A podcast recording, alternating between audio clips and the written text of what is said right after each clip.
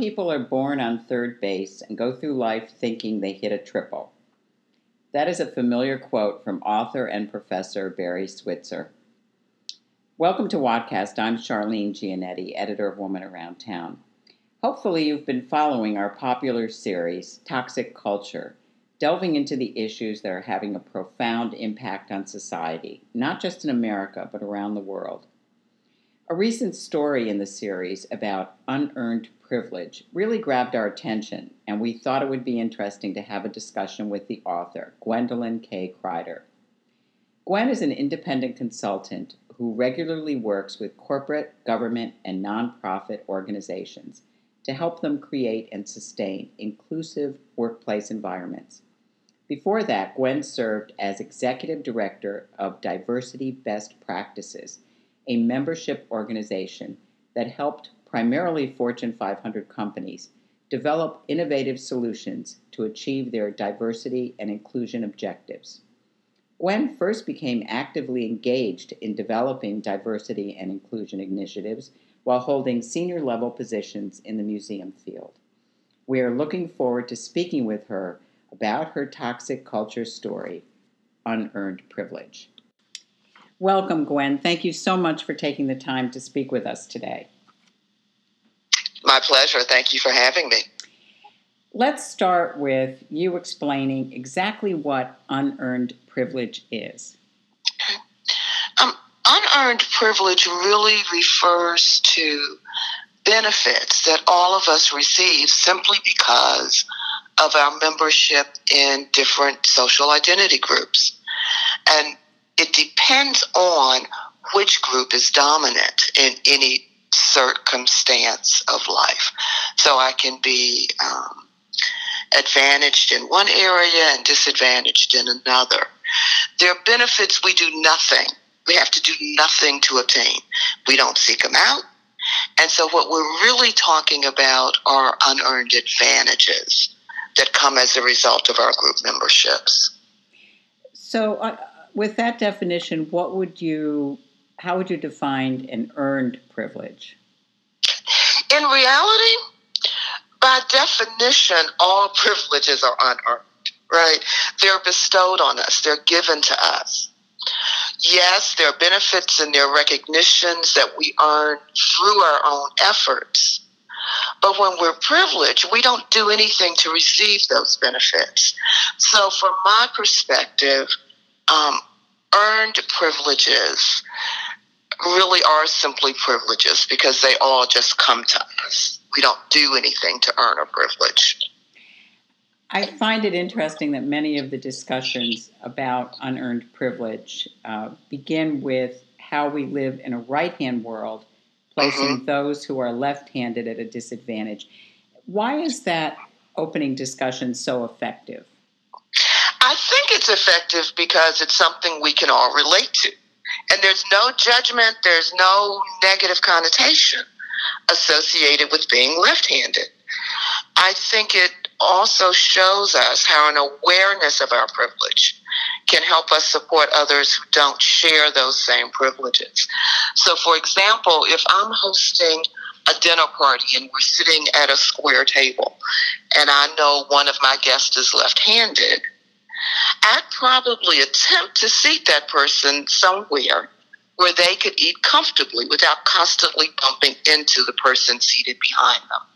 So I think, you know, we can all relate to that left handedness in a way that does not um, suggest unfairness. It's simply what is. Yeah, I find it very interesting. I, I have a son who's left handed, so that really hit home for me. Why do you think it's so important for us to be reminded about unearned privilege, specifically at this time? Mm-hmm. I think when we look at what's happening around us in the world in general, in the U.S. in particularly, I think there's a heightened awareness about the power differential that can result and often does result from unearned privilege.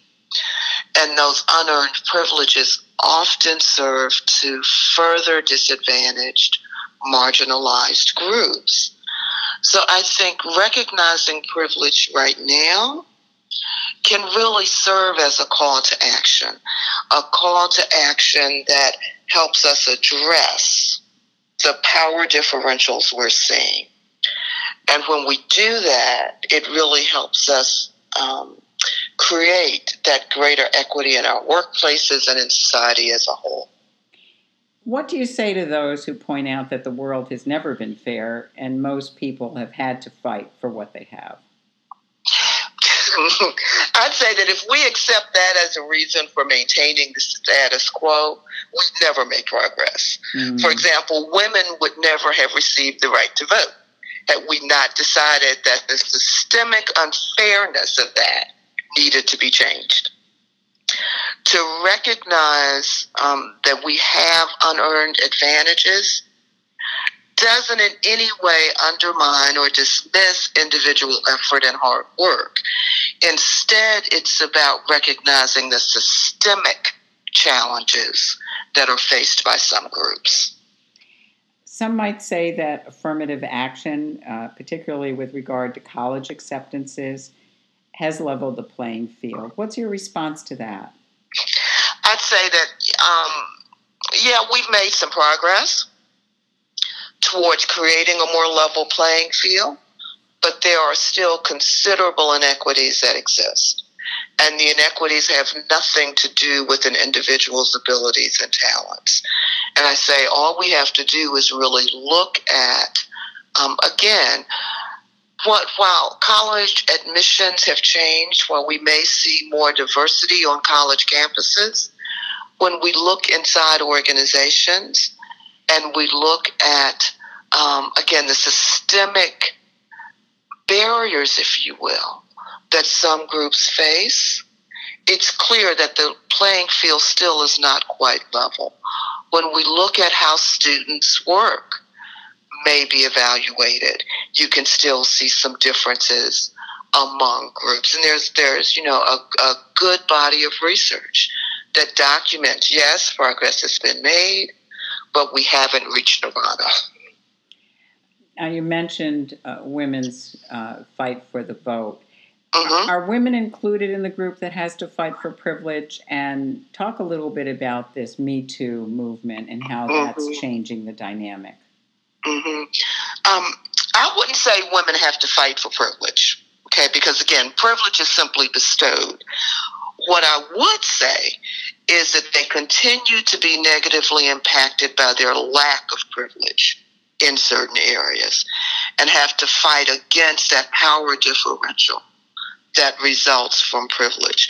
And the Me Too movement bears witness to that, right? Right. Um, as I just mentioned, there's progress. There's progress, but we can't stop where we are. We can't say, okay, everything now is fine. Uh, we still have to recognize that women are fighting against privileges other groups enjoy.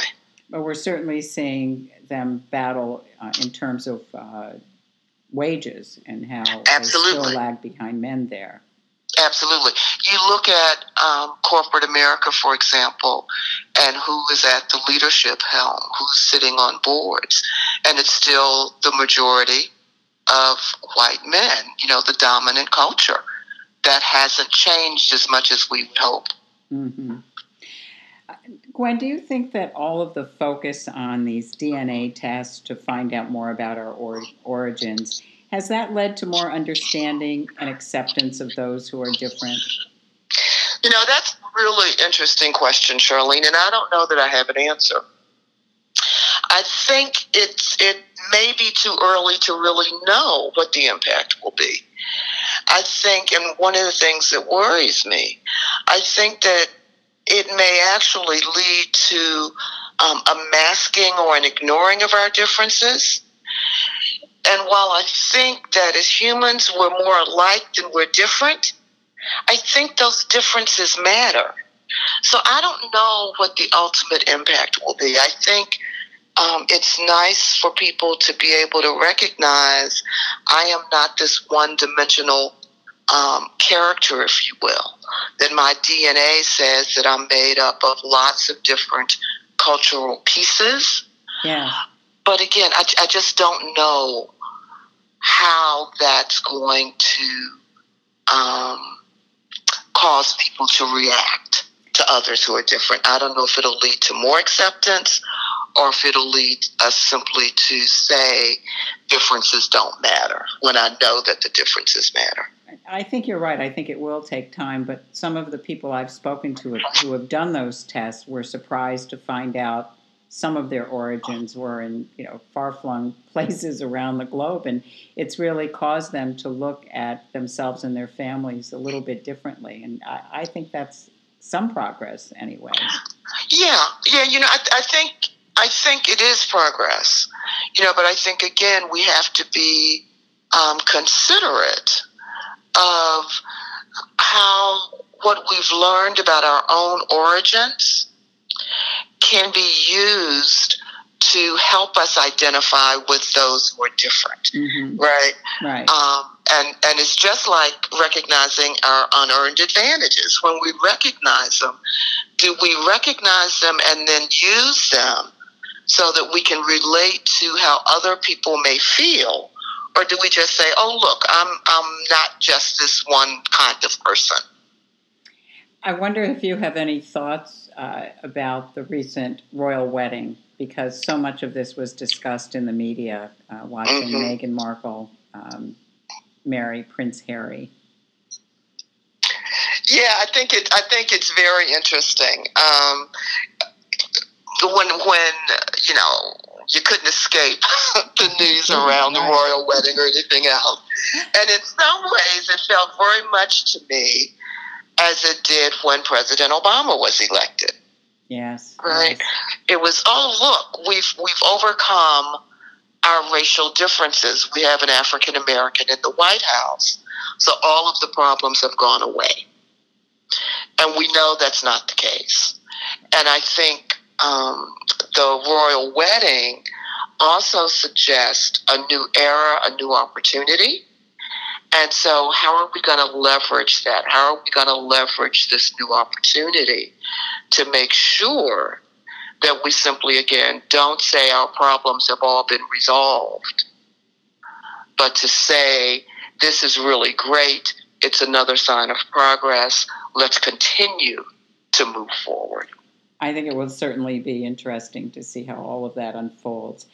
Uh, Gwen, is it always an either or situation? Someone who is born into a wealthy family, for example, may seem to have unearned privilege, but that person may be dealing with a dysfunctional family, maybe even an abusive family, mm-hmm. making that a disadvantage. Mm-hmm. Mm-hmm. It's absolutely not an either or. It's actually what I call a both and. Mm-hmm. Um, your example is a good one of how we all have unearned privileges and we all have disadvantages in other areas. The two are by no means mutually exclusive. Mm-hmm. Yeah, it's interesting. So, if we're reminded that we have unearned privilege, what should our response be to that? Um, Charlene, I think the response really should be a recognition of when others are being treated unfairly, right? I think it should be a commitment to becoming better allies for those who are marginalized, a commitment to use our privileges toward creating greater equality, greater equity, greater opportunity in those areas where I can have influence mm-hmm. based on my privilege. Is there a danger that those who feel they are at a disadvantage will use that as a crutch? Mm. Um, I think that's always a possibility, okay? I think we can always use um, a disadvantage as a potential crutch. But I think it's rare. I think it's very rare. Um, I believe that most people really do work hard to overcome any disadvantages that they may have. And recognizing that you you have a disadvantage does not make most of us any less committed to working toward improving our life circumstances. So is it possible? Sure. Is it is it something that happens often? I think not. Is is there a fatigue factor involved in all of this, Gwen? That you know when you are fighting for this acceptance that at some point, you know, you know, exhaustion and despair settles in, and it's like I'm never going to make any progress. Yeah, I, I think that there's fatigue. I really do. I think, um, you know, when people feel like I am working as hard as I can and I'm not getting ahead, I'm still not being recognized, you can get worn out. You can just say, why am I even bothering? Mm-hmm. I'm just going to accept things as they are. Um, so, yeah, I think fatigue can settle in. And I think it's hard for people to remain um, optimistic isn't quite the word, right word, but to remain hopeful when their life experience says that doesn't matter. Mm. So you consult on many different fronts with corporations and government, nonprofits. What are you seeing there? What is the attitude, you know, in those uh, meetings and the, among the people that you're speaking to about what mm-hmm. they think needs to be done and how they think they can help? Mm-hmm. I think there's a greater recognition um, that this stuff is real, if you will, um, which is which is relatively new. When you think about it, um, for a long time, there's been resistance to the idea that we could actually have some benefits, that we could actually have advantages that didn't come through our own efforts um, you know, it's something we're taught from a very young age. It makes us uncomfortable mm-hmm. to think that this isn't because I did it, right? right. Um, but I think there's a growing acceptance and a growing recognition that um, unearned advantages exist. And I think in many places, we're seeing renewed discussion, renewed um, effort to relevel or to create greater equity when we see that the disadvantages exist, when we see that there are these unconscious things that happen that can cause or hamper someone's advancement, someone's career, someone's full participation in our society and in our workplaces. So I think that there, you know, as, as we've come to understand more how things like unearned advantage, how things like unconscious bias can hamper um, certain groups. Organizations are really working to address those areas to bring greater awareness around those kind of impediments. For some people, is it almost like a light bulb goes off that they've been unaware of this if they do have unearned privilege and having you call attention to it is you know like a moment that they suddenly are enlightened yeah it's an aha kind of moment mm-hmm. it's an aha kind of moment particularly when you take it out of areas that have historically placed people in a good guy bad guy kind of scenario right? Mm-hmm. So when you talk about unearned advantage, when you talk about privilege, and you help people see that we all have both, right? That it doesn't make you a bad person, that you didn't go out and consciously say, I'm going to gather all of these all of these advantages and disadvantage another group. Right. It lets them see it. So it, it is often an aha kind of moment. Can you talk about a few reactions that you found really surprising? Hmm. What's always surprising to me, um, and I don't know, I don't know that surprising is the right word, but what's what I always appreciate is when you talk about this concept with people and they're able to relate it to their personal lives right? So that it becomes very real. So you can give examples from um, a generalized perspective, i.e., the left hand, right hand difference.